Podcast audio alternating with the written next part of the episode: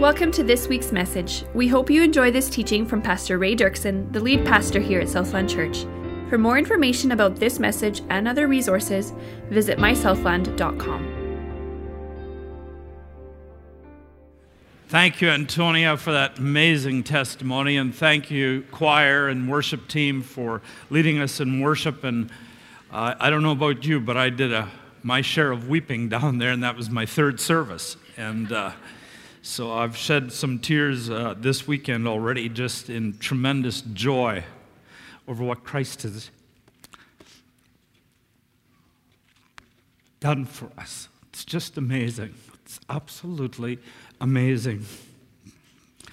After the Sabbath, at dawn on the first day of the week, Mary Magdalene and the other Mary went to look at the tomb. There was a violent earthquake, for an angel of the Lord came down from heaven and going to the tomb, rolled back the stone and sat on it. His appearance was like lightning, and his clothes were white as snow. Guards were so afraid of him that they shook and became like dead men. The angel said to the women, Do not be afraid. For I know that you are looking for Jesus who was crucified. He is not here. He has risen just as he said. Come and see the place where he lay. The Bible claims that Jesus arose and our faith pivots on that truth. Right there, that's where it pivots. The Bible claims that in 1 Corinthians 15 17, if Christ has not been raised, your faith is futile, and you are still dead in your sins. If he did not rise from the dead, you and I have no hope of life after death. We have no hope for answered prayers, no power to change our lives, as Antonia was talking about. All your work, all your giving, all your sacrifice, all your labor for God is in vain. Then this is just one big bad joke the worst hoax foisted on mankind, and Jesus is the world's greatest deceiver and liar. But if Jesus did rise from the dead, then we are right about everything. We're just going to look for a few moments at the evidence of Jesus' uh, life, his death, and his resurrection, and then we're going to talk about the importance of the resurrection. So, the first question did Jesus actually live? Well, virtually no historians today, Christian or non Christian, doubt the existence, never mind the execution, of Jesus by the Romans. The evidence is just too overwhelming. For example, uh, Josephus, a non Christian Jewish historian, a contemporary of Christ, he told us much about the Jewish wars and historians today consider Josephus to be extremely reliable, and he referred to Jesus in his writings as the one who claimed to be the Christ, and even said that he was martyred. Tacitus, also a non Christian, most important Roman first century historian, told us much of what we know about Rome in the first century, and he also spoke about Jesus and his crucifixion. And then there's the Talmud, a very important Jewish religious book. And it talks about the existence of Jesus. It doesn't deny his miracles, though it doesn't believe in him, but it doesn't deny him or his miracles. It just attributes the miracles uh, to, in saying that he's a sorcerer and a magician. And it also says that he was executed by the Romans. No doubt, Jesus lived. That much we know. Well, how about did he die? We already saw that the historians are saying that he did, and these were, uh, these, uh, these were historians that didn't believe in Jesus, but they said he died. When the disciples declared the tomb empty, Jesus' opponents didn't say, No, it's not, or you've got the wrong tomb, his body's actually over there. They had to admit that the tomb was empty. So theories developed, like the swoon theory of the 19th century. Jesus only fainted from exhaustion on the cross and later received the, uh, or revived in the cool, damp air of the, of the tomb. But does that make any sense? The Romans actually knew how to kill people. They called it crucifixion. Victims often didn't survive the floggings, never mind the crucifixion. Not even Jesus' enemies doubted that he died, hence the swoon theory or the and the stolen body theory that came about as the scriptures tell about uh, tell us in Matthew 28. So, did he rise from the dead? We know he lived. We know there's a lot of evidence that he died. Is there any evidence that he rose again? If our faith pivots on that, we need to know. Jesus' enemies claimed that his body was stolen, but just think about it. The Romans didn't take the body, they wanted Jesus dead, and that's why they crucified him. The Jewish religious leaders didn't take the body, they wanted him to stay dead. They would have loved to parade Jesus' dead body through downtown Jerusalem, instantly killing the fast growing Christian movement. Well, how about the disciples? They didn't take the body, as they couldn't have moved the stone without the guards noticing. There, was a, there were guards posted there. I mean, they were ready for the disciples because that's what the religious leaders were saying. It's going to get stolen. They're going to, that's what they're going to do. So they posted a guard. So they couldn't take it. That leaves us with just one option resurrection. But is there any evidence that he arose and that this wasn't a fabrication? Well, let's take a look at three things very quickly. First, nobody was expecting a resurrection. Chris talked about that a couple of weeks ago. The resurrection is precisely what, uh, what the disciples were not expecting. They were skeptics. They had to be convinced to believe. And when Jesus began to tell his disciples that he would die and rise again, they simply couldn't understand what he was saying. In fact, Peter scolded Jesus for even suggesting it. The last thing they imagined was that Jesus would actually die at the hands of a pagan occupying force and then rise again. That was not how, how the plot was supposed to go. Crucifixion of a would be Messiah meant he wasn't Messiah in their minds. Each disciple knew what crucifixion meant. We backed the wrong horse. Neither were the people of Jesus' day predisposed to believe in resurrection. Sometimes people think we're so sophisticated today, and in those days they were simpletons just open to any of that kind of thinking. But think about it. Celsus, a second century Greek philosopher who was highly antagonistic to Christianity, argued against the resurrection. In one of his arguments, he said that it couldn't be true because Jesus was seen by women, and we all know that women are hysterical. That's what he wrote. This is actually a very important point. He wouldn't survive today. At least not my marriage. And most of his culture agreed with the assessment. What that means is that if Mark and the Christians were making up the resurrection story, they certainly wouldn't have written women into the story as the first eyewitnesses to Jesus' empty tomb. Would they have? That wouldn't make any sense. Because that would discredit the whole story. The fact that they wrote it into the story when it would discredit the story has only one possible explanation, and that is that the women really were present and reported what they saw. The stone was rolled away, and the tomb was empty. Let's look at a second piece of evidence. A secret hoax wouldn't have held. Paul made a long list of people who claimed to have seen the risen Christ personally. And then he notes in 1 Corinthians 15 5 to 6, he says, He appeared to Peter and then to the 12. After that, he appeared to more than how many? 500 of the brothers at the same time, most of whom are still living. The huge numbers make it virtually impossible to conclude that they all had hallucinations. Paul is offering his readers the opportunity. I mean, with that phrase, most of them are still living, he's offering them an opportunity to go find one of the living and ask them. That's what he's suggesting. If you don't believe it, ask one of them. In fact, he goes on in another verse and he says, I myself saw him. If this had been a hoax, it would have had to last for decades, and each of the hundreds of conspirators would have had to take his secret to the grave. And then there's a third one, the last one.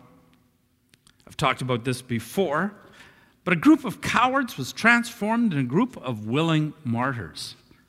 These once cowardly men were transformed into fearless people of courage, proclaiming at cost of their lives that Jesus had risen. True, Many people have died for their faith through history.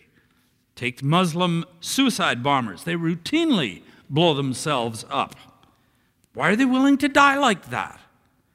They sincerely believe they'll immediately to go to be with God in paradise. But what the disciples did was very different from that. Suicide bombers will die for their beliefs if convinced it is truth. But if suicide bombers knew their beliefs were false, they wouldn't blow themselves up. Isn't that true?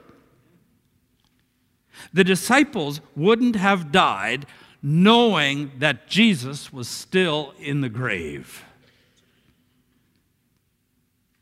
The only way for the disciples to fearlessly face torture and death was for them to have seen the risen Christ. They encountered him, they were astounded, they were stunned, and they were shocked.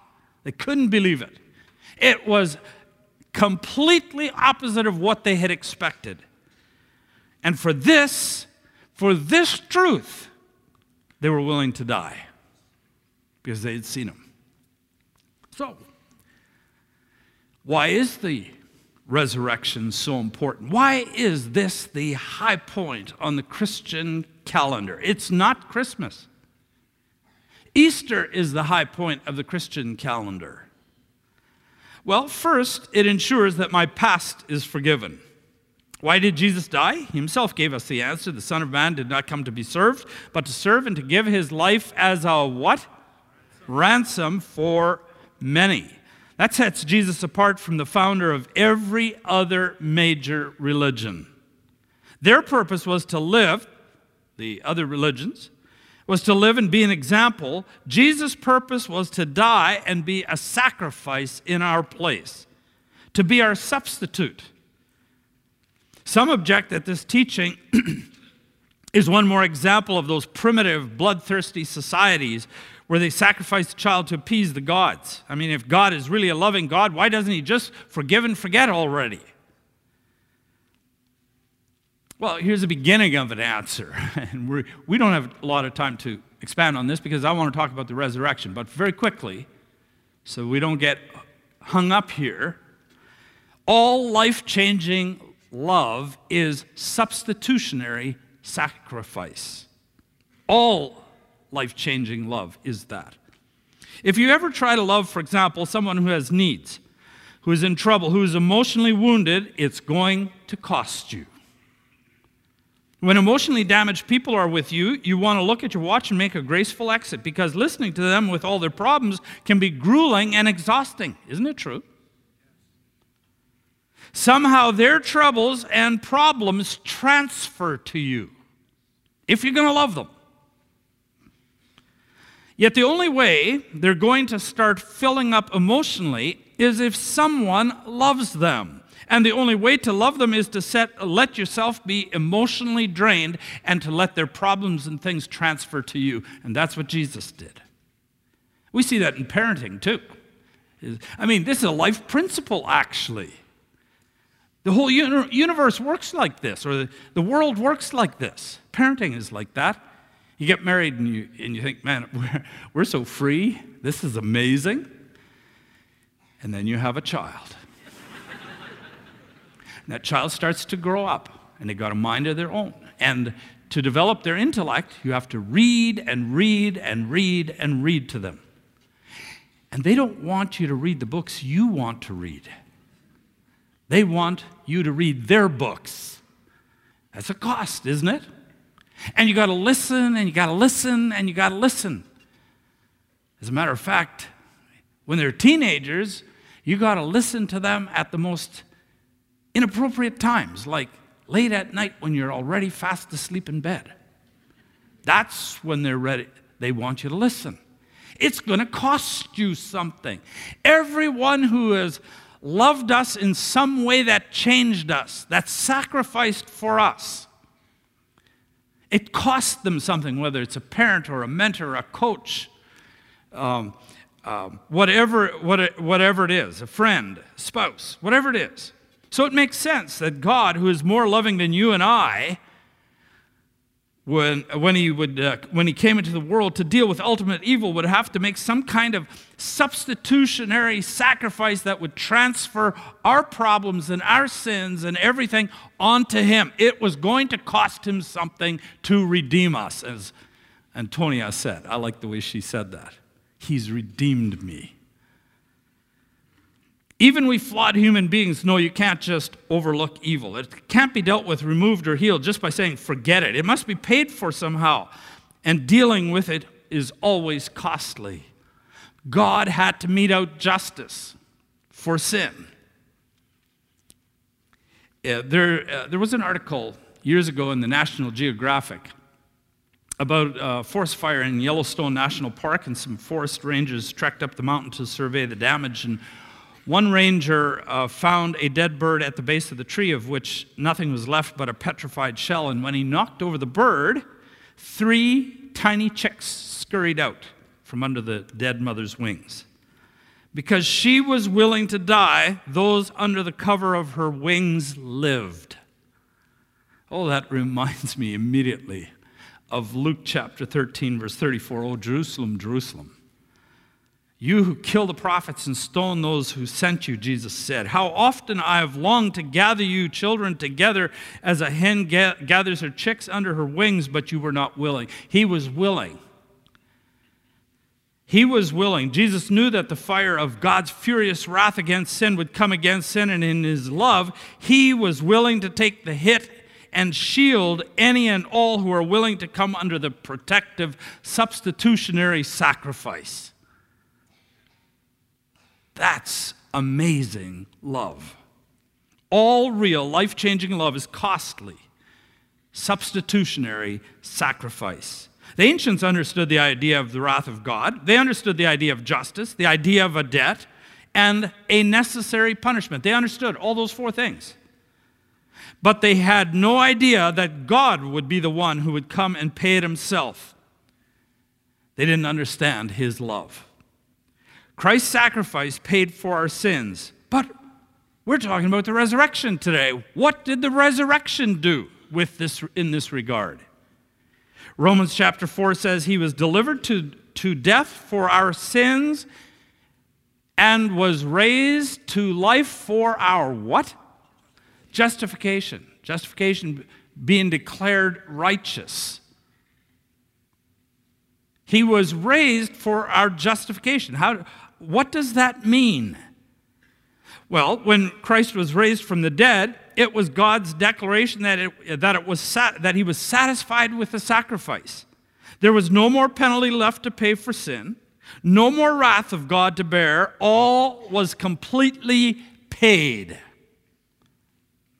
For example, after a criminal does his time in jail and fully satisfies the sentence, the law has no more claim on him, and he walks out free. True? Jesus Christ came to pay the infinite penalty of our sins, and we know that he must have satisfied it fully because on Easter Sunday he walked out free. Because the Father was satisfied that the payment had been made in full. The resurrection was God's way of stamping paid in full right across history so that no one, no one would miss it. And so there's no more guilt. That's the proof. That's the guarantee. That's why we, we can sing.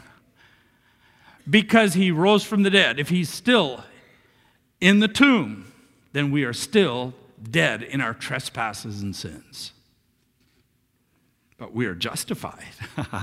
we are justified. And we have proof. Second, it ensures that I have a present new life. The miracle of the resurrection is not merely that Christ lives bodily. Now, hang, now I, I want you to listen carefully. It is important that he's living bodily, but that's not just that that's not the only miracle of the resurrection since the crucifixion, but that he arose and he lives dynamically in us today. That's the miracle. The most distinctive mark of Christians is this we are people in whom the resurrected Christ dwells. Colossians 1:27 Paul said to them the saints he's talking about God has chosen to make known among the Gentiles the glorious riches of this mystery which is help me church which is what church one more time which is Christ in you the hope of glory over 200 times Paul talks about us being in Christ or he in us that that's what's so special about the new birth. He's living in us. If he's in the grave, he's not in us. In Peter's great sermon on the day of Pentecost, Peter recognized that the cross had accomplished the forgiveness of sin. You know, when the Spirit came on him and he was preaching uh, to all the people that were in Jerusalem at that time, and he gets to verse 38 and he talks about the forgiveness of sin. But all of this seems to be in service of something else he wants to get at. We are to repent and be baptized for the forgiveness of sins so that we will receive the Holy Spirit. The NLT has come the closest to capturing this idea. It says, Each of you must repent of your sins, turn to God, and be baptized in the name of Jesus Christ to show that you have received forgiveness of your sins. Then you will receive the gift of the Holy Spirit. Now, why is that so important? Because the Trinity is one. The persons of the Trinity are one. And often within the New Testament writings, you see this, this interchange going on. It is the Spirit that is in us, but the Spirit is identified with Jesus Christ. By Paul, he says, You, however, are controlled not by the sinful nature, but by the Spirit, if the Spirit of God, what? If the Spirit of God, what? Lives in you, but keep following. And if anyone does not have the Spirit of what? Christ, he does not belong to Christ. It's the Spirit, it's the Spirit of Christ that is dwelling in us. That's why Paul could say, I've been crucified with Christ, and I no longer live, but Christ lives in me. And then in other passages, he says, Since we live by the Spirit, let us not, um, uh, let us not give way to the sinful uh, desires of the sinful nature. So he's, he's talking about Christ in us, and then he talks about Spirit uh, being us, but he's talking about the same thing. There's this interchange that's taking place. That's why Jesus said in John chapter 14, and I will, this, this is interesting. Watch carefully what happens here. I will ask the Father, and he will give you another counselor to be with you forever, the Spirit of truth. Who will he give us? Spirit of truth.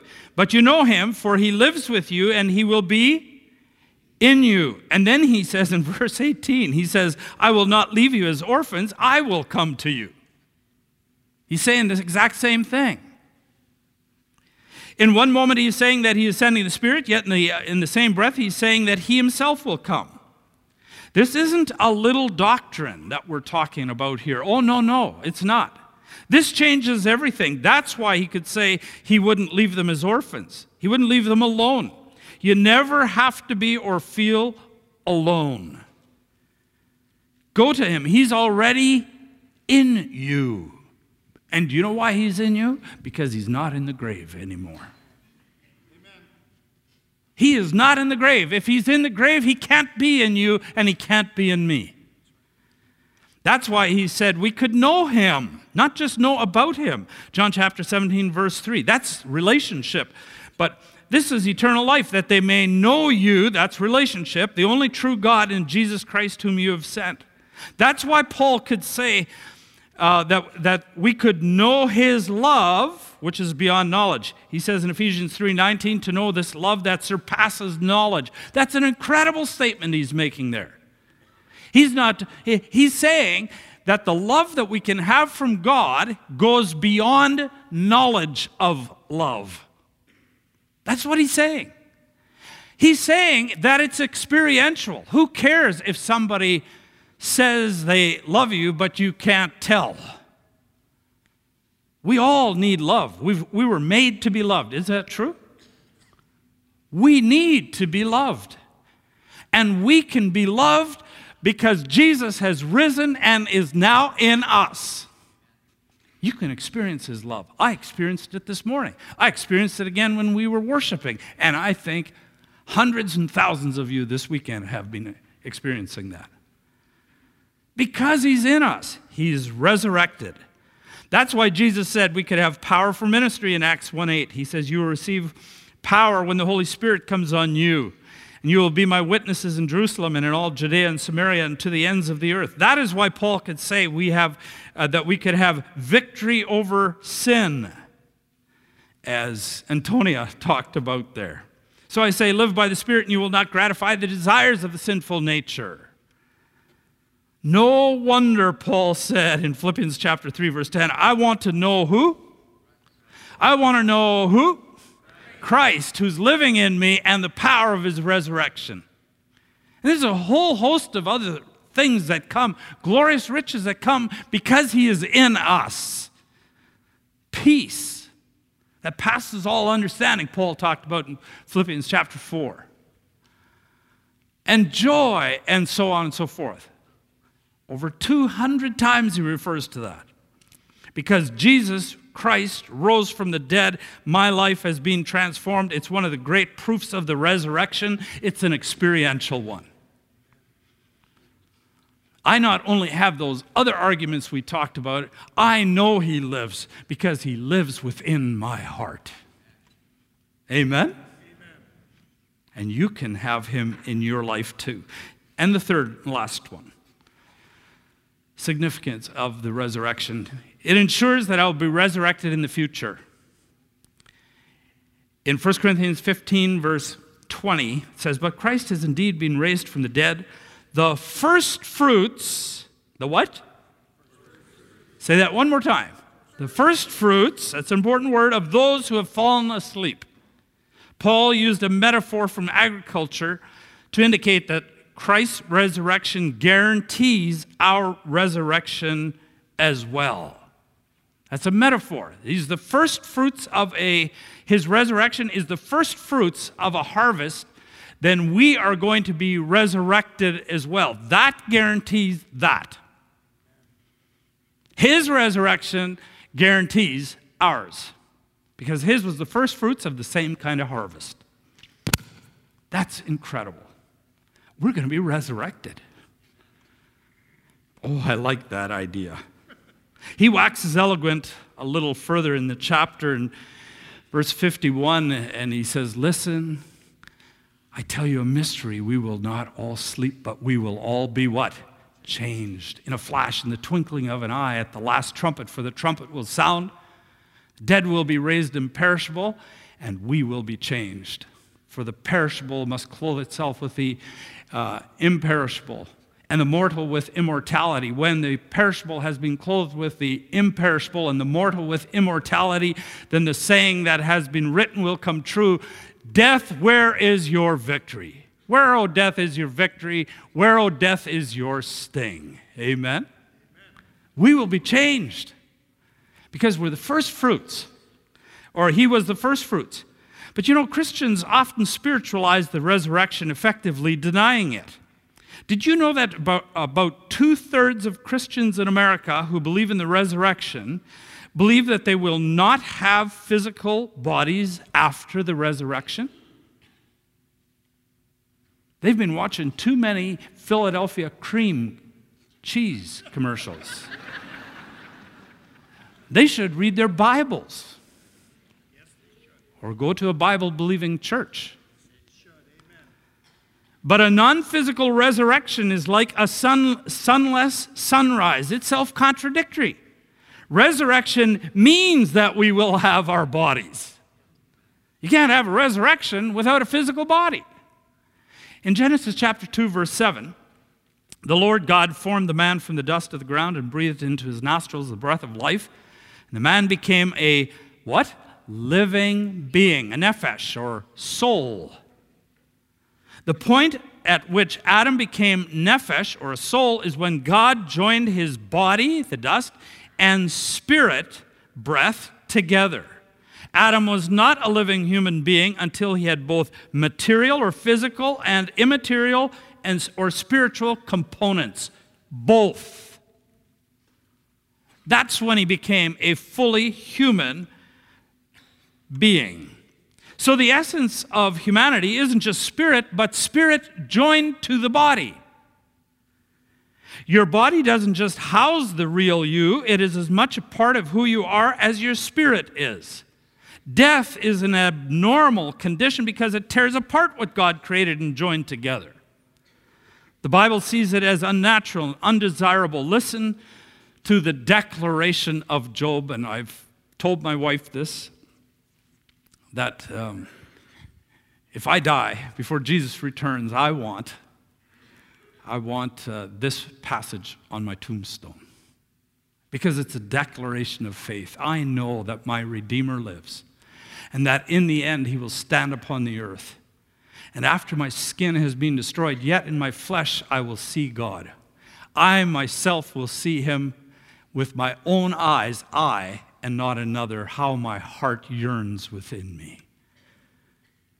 Job said he's going to see God with his own eyes. He himself is going to see him with his own eyes. When God sent Jesus to, to die, it was for our bodies as well as our spirits.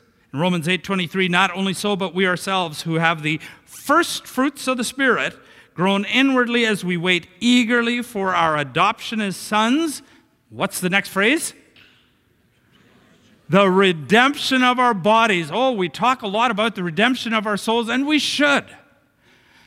But our bodies also are going to be redeemed. Aren't you glad about that? Some of you should be very thankful for that today.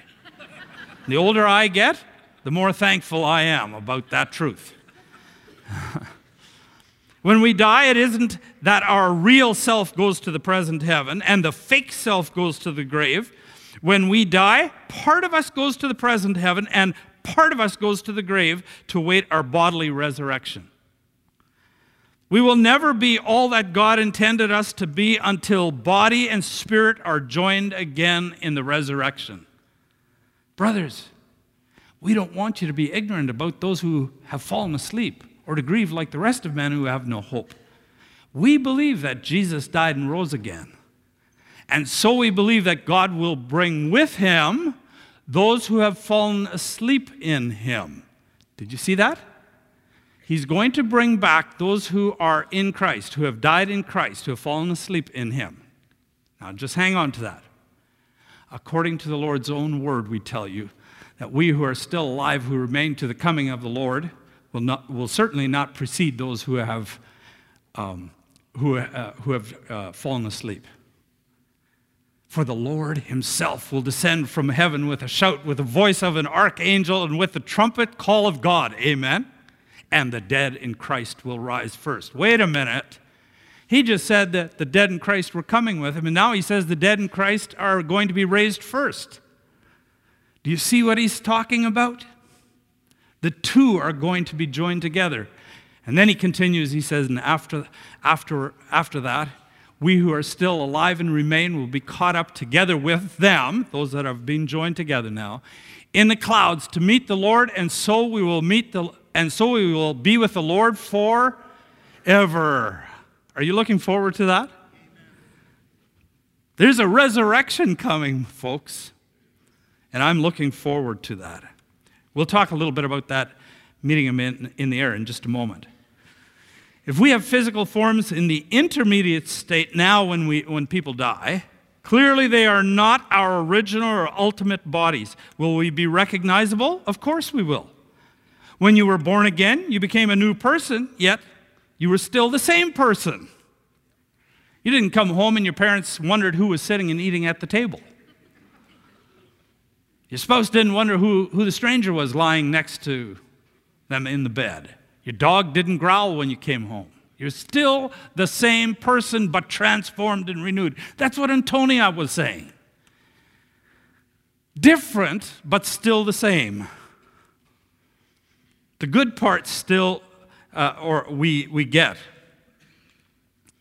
At death, you and I will undergo a second change. So at the new birth, we have our first change.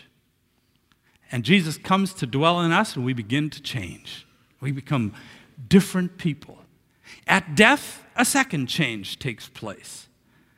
No more sin. Aren't you glad about that? Amen. I'm so done with it.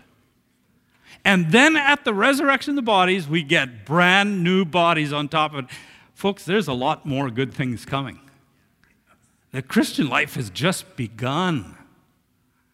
This is just the beginning. It only gets better from here. Amen? Wow.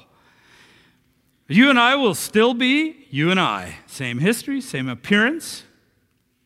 I was going to say same memory, but better memory. I know that. In, same interests and same skills. And that's why Job said, I myself will see him with my own eyes. And then he goes, I and not another. Conversion doesn't mean eliminating the old, but transforming it. God is salvaging us. That word comes from the word salvation.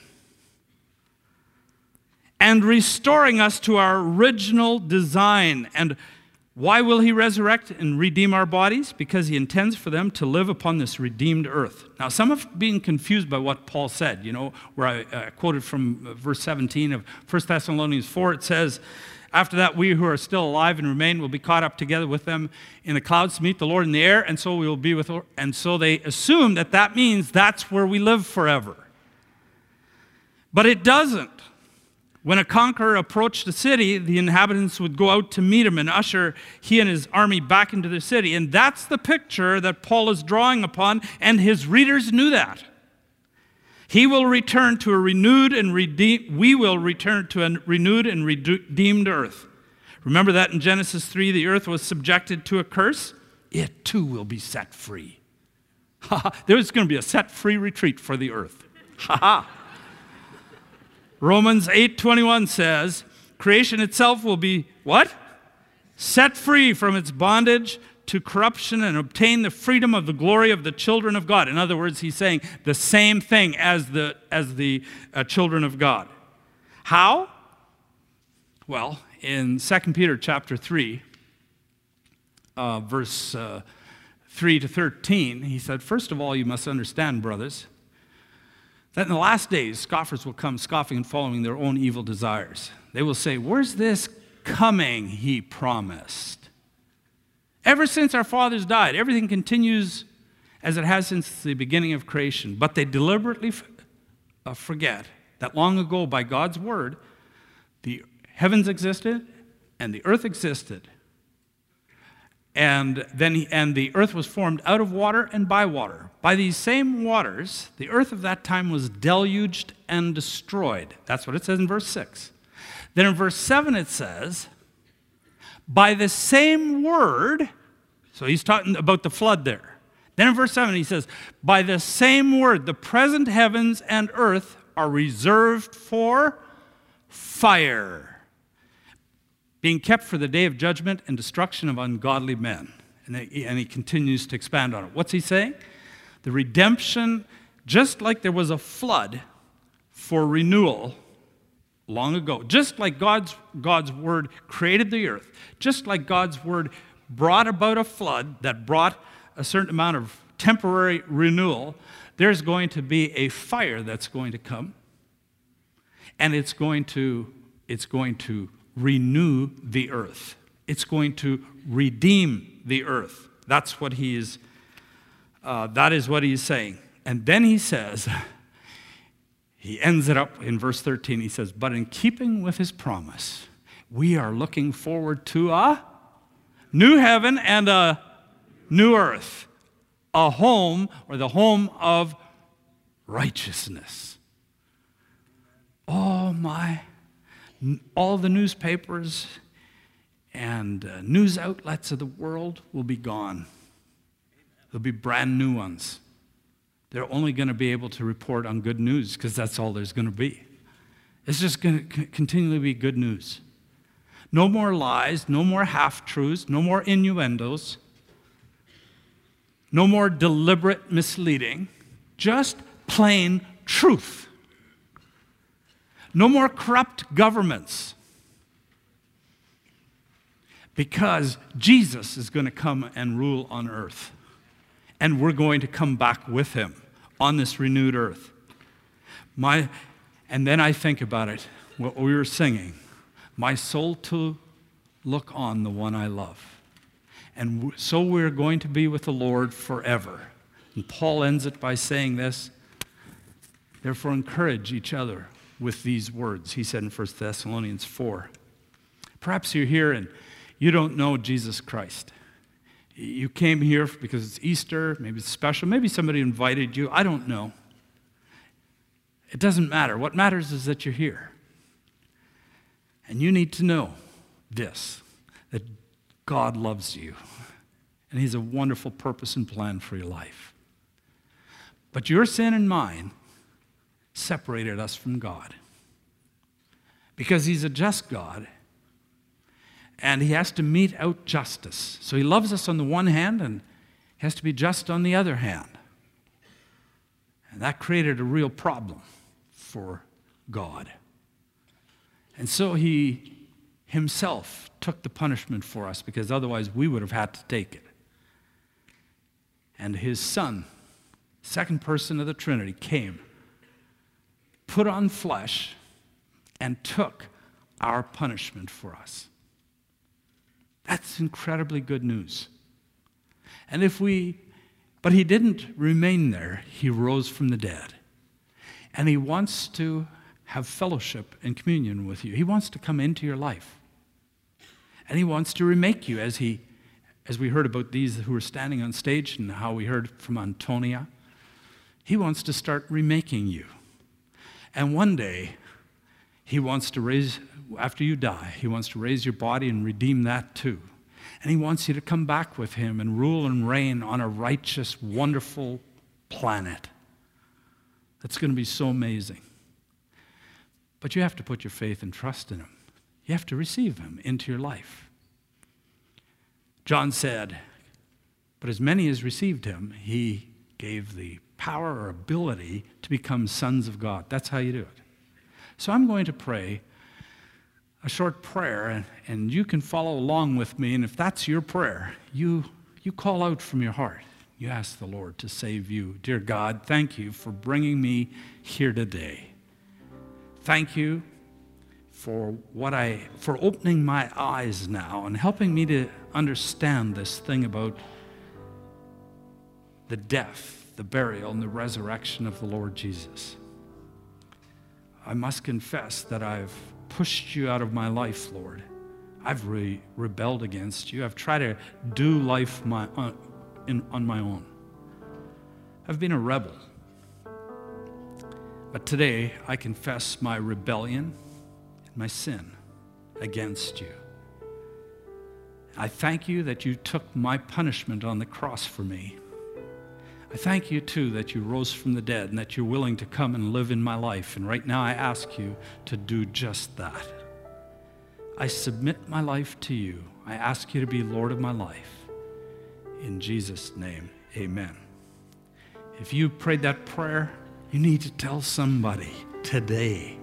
Maybe you want to go through those double doors after we're closed and go into the prayer room and talk to, to a, a, a prayer partner there who can, uh, who can give you some direction. What do you do now? How do you continue to grow?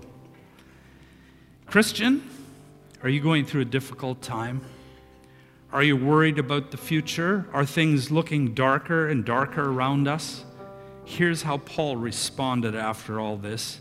Therefore, my dear brothers, stand firm.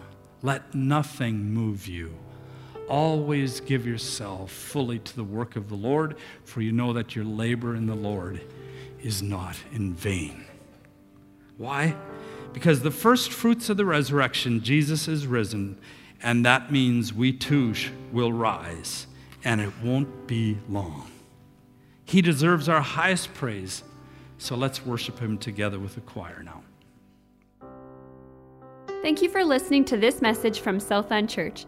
For more information or to download this and many other messages, please visit us at mysouthland.com.